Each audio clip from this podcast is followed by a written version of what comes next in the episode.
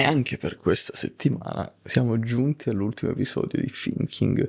Beh, molto interessante però quest'ultimo episodio, perché è la continuazione dell'episodio scorso, e quindi per chi non l'avesse ancora dovuto ascoltare, America, Ucraina, Russia.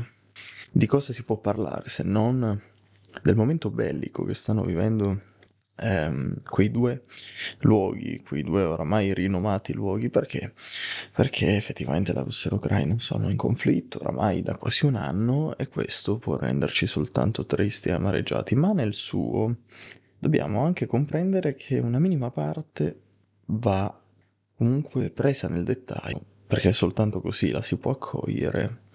E bisogna prestare molta attenzione, perché l'America ha un ruolo dominante in questa guerra. L'America ha un ruolo molto, molto al di sotto del suolo, quindi nell'entroterra, ma riesce in qualche modo a realizzare ciò che vuole, ciò che desidera, in qualunque maniera, e ciò lo descriviamo proprio in questo episodio, non per mano mia, per mano di gente che ovviamente conosce molto meglio di me le situazioni, e di sicuro avevo già comunicato mercoledì il nome del signore in questione, il nostro caro Ugo Tramballi. Ugo Tramballi è un giornalista nato nel 1954, tra l'altro a Milano, e nel dettaglio descrisse un attimo la guerra tra Russia e Ucraina, ma come la descrisse, perché il descrivere la guerra lo sentiamo quasi troppe volte al giorno, è ormai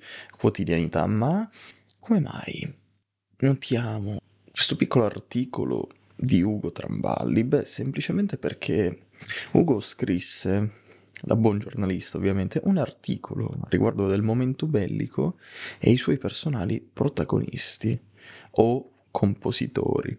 Fatto sta che offre una prospettiva assai divergente dalle molte, poiché riprese e realizzò una conversazione immaginaria, tra l'altro, tra due reali esperti di politica e di storia con, tra l'altro, residenza in America. Ciò gli acconsentì di sviluppare effettivamente un'angolazione nuova, un'angolazione innovativa, da sempre esistita, attenzione, ma da pochi reputata, da pochi nominata. Noi oggi siamo qui per comprendere quell'angolazione, per notare ogni singolo dettaglio di quella prospettiva e comprendere i loro scritti e le loro possibili, ovviamente, previsioni in merito al ruolo dominante, prevalente dell'America.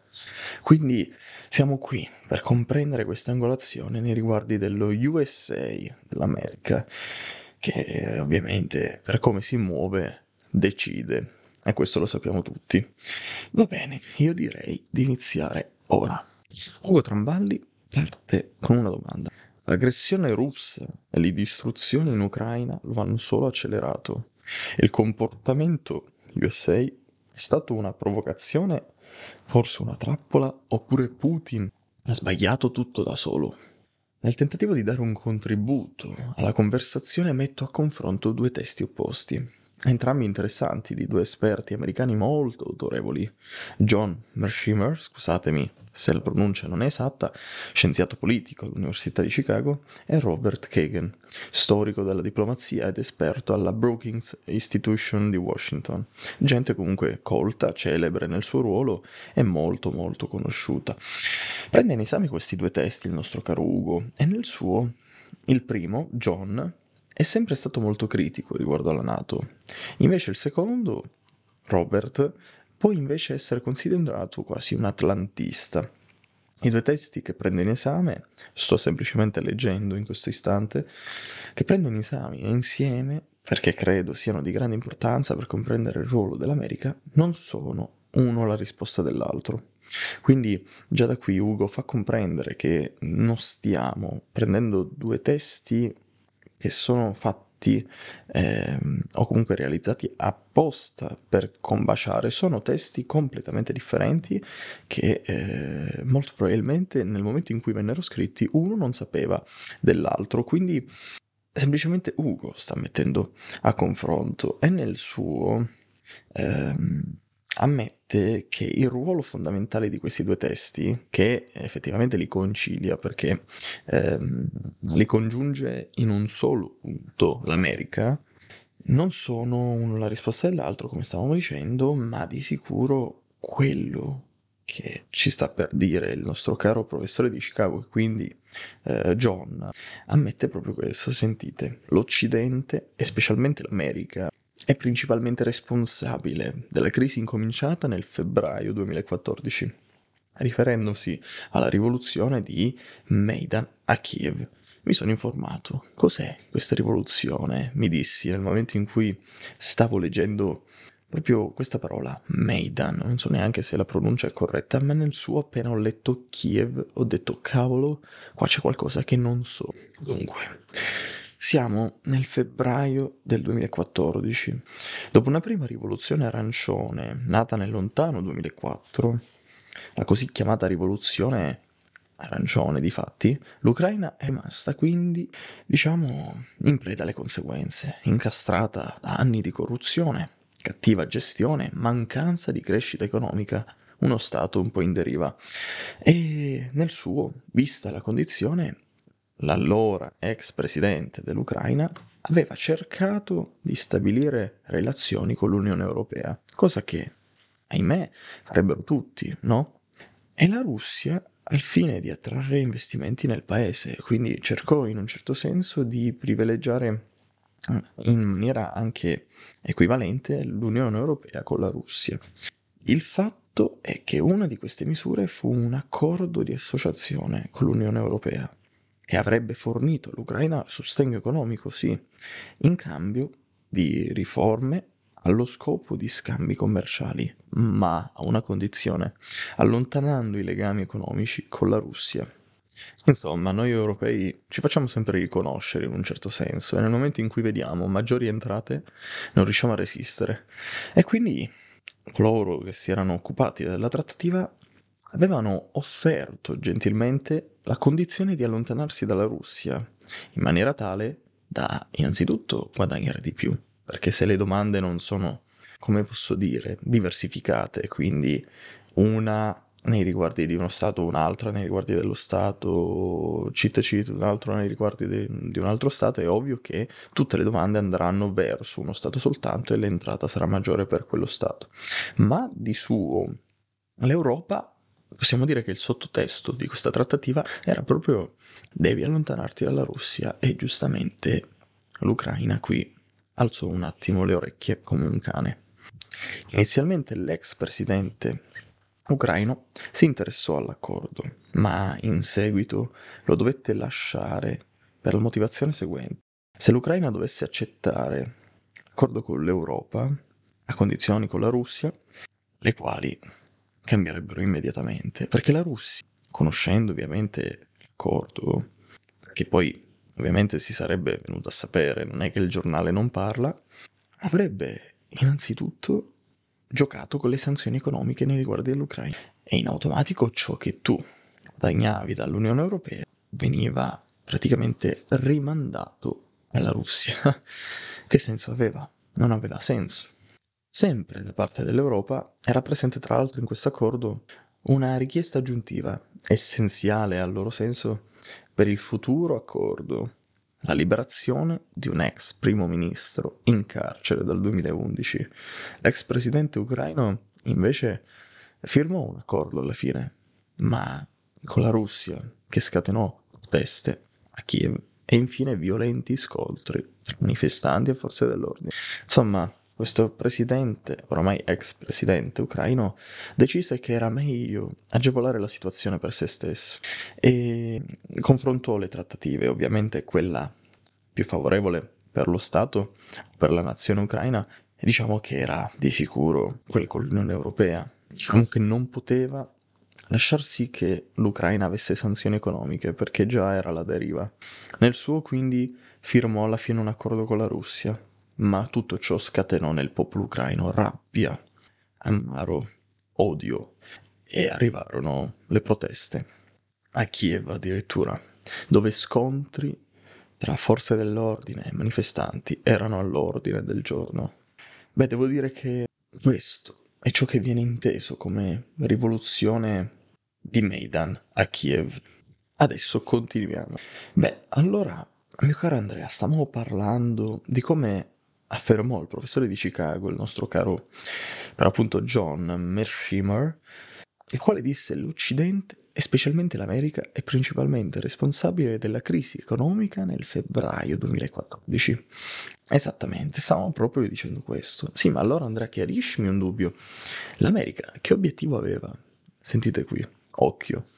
Allora la strategia USA era proprio questa. Obiettivo: portare l'Ucraina più vicina all'Europa e farne una democrazia pro-americana, ignorando le linee rosse di Mosca. C'è sempre stata una piccola linea di confine tra Russia e Occidente, perché la Russia in fondo sapeva ed era consapevole del fatto che l'Europa fosse avvinghiata, presa e acquisita dal mondo americano, dalle stelle in quella bandiera blu e rossa. E difatti è così, noi tutti prendiamo ispirazione dal mondo americano e la Russia fa lo stesso, ma nel suo si ritiene, ovviamente, e come è vero che sia, secondo paese più forte del mondo, e ciò gli regala, potremmo dire, autorevolezza, ego, orgoglio, tanto da limitare i contatti con questo paese. Difatti ha sempre fatto tutto ciò, ha sempre mantenuto un confine, una distanza mentale e fisica per non incappare in problemi. Ciò che dice il nostro caro, il professore di Chicago, mi confondo, che è, come abbiamo detto prima, lo scienziato politico all'Università di Chicago, sostiene che l'Ucraina stava diventando di fatto un membro della NATO. Lui sostiene proprio quello, perché nel 2008 l'Occidente non parla di ammissione dell'Alleanza Atlantica, ma nel suo l'Ucraina stava diventando ugualmente membro della NATO. E quando l'amministrazione Trump vendette armi difensive a Kiev a fine 2017, quella decisione sembrò certamente offensiva per Mosca e i suoi alleati nel Donbass. Immaginatevi un paese sotto governo praticamente russo, o comunque sotto alleanza russa, che acquisisce e compra armi dall'America. Pare quasi un tradimento. Dopo aver inutilmente richiesto una garanzia scritta che l'Ucraina non sarebbe mai entrata nella NATO, Putin ha lanciato un'invasione per eliminare la minaccia che vedeva. Perché la questione non è cosa dicono i leader occidentali sui propositi o le intenzioni della NATO, è come Mosca vede le azioni della NATO. Questa frase delinea tutto, descrive tutto ciò che hanno sempre detto nei riguardi della Russia, dell'America, della NATO e dell'Ucraina, protagonista in questo caso. La nostra prospettiva, infatti, non è quella del secondo paese più forte al mondo. Noi non possiamo conoscere cosa significa avere quella responsabilità. La conclusione di Mearsheimer, difatti, è che la politica occidentale stia esacerbando, ovvero inasprendo, irritando i rischi di un conflitto allargato. Per i russi l'Ucraina non è tanto importante perché ostacola le loro ambizioni imperiali, ma perché un suo distacco dalla sfera di influenza di Mosca è una minaccia diretta al futuro della Russia. Nonché Robert Kagan nega le responsabilità americane. Per quanto sia osceno incolpare gli Stati Uniti per il disumano attacco di Putin, insistere che l'invasione non fosse del tutto provocata è ingannevole. La ragione è che gli eventi di oggi stanno accadendo in un contesto storico. Il contesto storico ha come leader economico e sociale ovviamente l'America, fin dagli ultimi della Seconda Guerra Mondiale, la Seconda Grande Guerra. Gli USA continueranno a giocare il ruolo principale. Sentite cosa ci dice Ugo. Difatti, sentite che bel confronto, questo è veramente fenomenale. Come l'attacco giapponese a Pearl Harbor del 1941 e l'11 settembre non ci sarebbero stati se l'America non fosse stata la potenza dominante allora in Asia e poi in Medio Oriente. Dopo la fine della Guerra Fredda, sostiene Kagan, Washington non aspirava ad essere potenza dominante. Nell'Europa ex sovietica, George Bush, chiamiamolo Bush, aveva denunciato come nazionalismi suicidi lo smembramento dell'URSS Successivamente Clinton creò una Partnership for Peace, che praticamente era l'alternativa alla NATO. Tuttavia gli europei dell'est cercavano di fuggire da decenni, quindi all'imperialismo russo e sovietico, e di avvicinarsi a Washington. Quindi sono sempre scappati tutti verso Washington, sono sempre scappati tutti dall'imperialismo russo. Ma i paesi dell'est vedevano la fine della Guerra Fredda semplicemente come l'ultima fase della loro lotta centenaria. Per loro la NATO non era obsoleta. Qui stiamo parlando di come la Russia e la Cina, marciavano verso la democrazia dopo gli anni 90, quindi ci fu sempre un minimo di evoluzione democratica. Il punto centrale della tesi di il nostro caro Robert di Kagan riguarda però le strutture del potere internazionale e il loro futuro. Difatti ne abbiamo... Quante sono le strutture del potere internazionale? Facciamo un attimo la conta. Abbiamo gli USA, sicuramente la Russia, poi cosa c'è? La Cina oramai decide anch'essa, e poi abbiamo forse possiamo dire per il numero di abitanti l'India è un paese gigantesco. Nel suo sostiene che tendono quasi tutti a equiparare egemonia e imperialismo. In realtà l'imperialismo è cosa ben diversa dall'egemonia. L'imperialismo è una nazione che ne forza altre a entrare nella sua sfera. Invece egemonia è più una condizione che un proposito. Il problema di Putin e di coloro che sostengono l'esistenza di sfere di influenza russa e cinese è che tali sfere non sono ereditarie, né sono create dalla geografia, né dalla storia o dalla tradizione, sono acquisite dal potere economico, politico e militare, quindi solo per volontà. E questa volontà sussegue ovviamente un obbligo, perché altro non si può. Difatti, sono acquisite dal potere economico, politico e militare, come stavo dicendo, che gli Stati Uniti possiedono più della Cina e che la Russia non ha. La Russia non ha il potere economico, sociale dell'America. Non ha quel potere.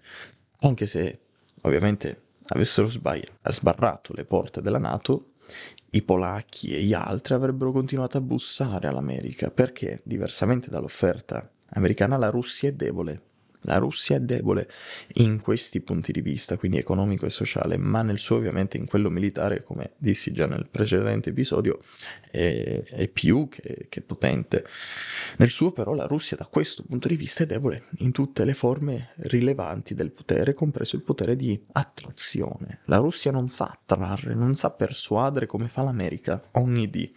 Lo abbiamo visto con le elezioni di Trump. Poi la Polonia entrò infatti nella NATO, se ricordate bene, il 12/03/1999, quindi vedete tutti questi piccoli distacchi, questi allontanamenti dalla madre Russia, e è proprio questo il fatto, la Russia si ostiene a volere con sé ogni singolo paese che lo affianca, perché vuole l'Unione Sovietica ancora per sé, vuole tutti con sé, ed è questo che fa la differenza in questo mondo, perché ciò sa indicare che c'è ancora una forma di imperialismo russo.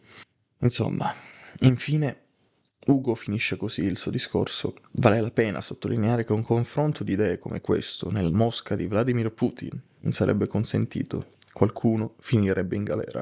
Non è una differenza di poco conto. Ecco, qui ci viene data la conferma quasi di un regime quasi dittatoriale. E qui arriva la conferma che un minimo è rimasto di quel passato tremendo, pieno di conflitti, pieno di morti, chiamato il comunismo.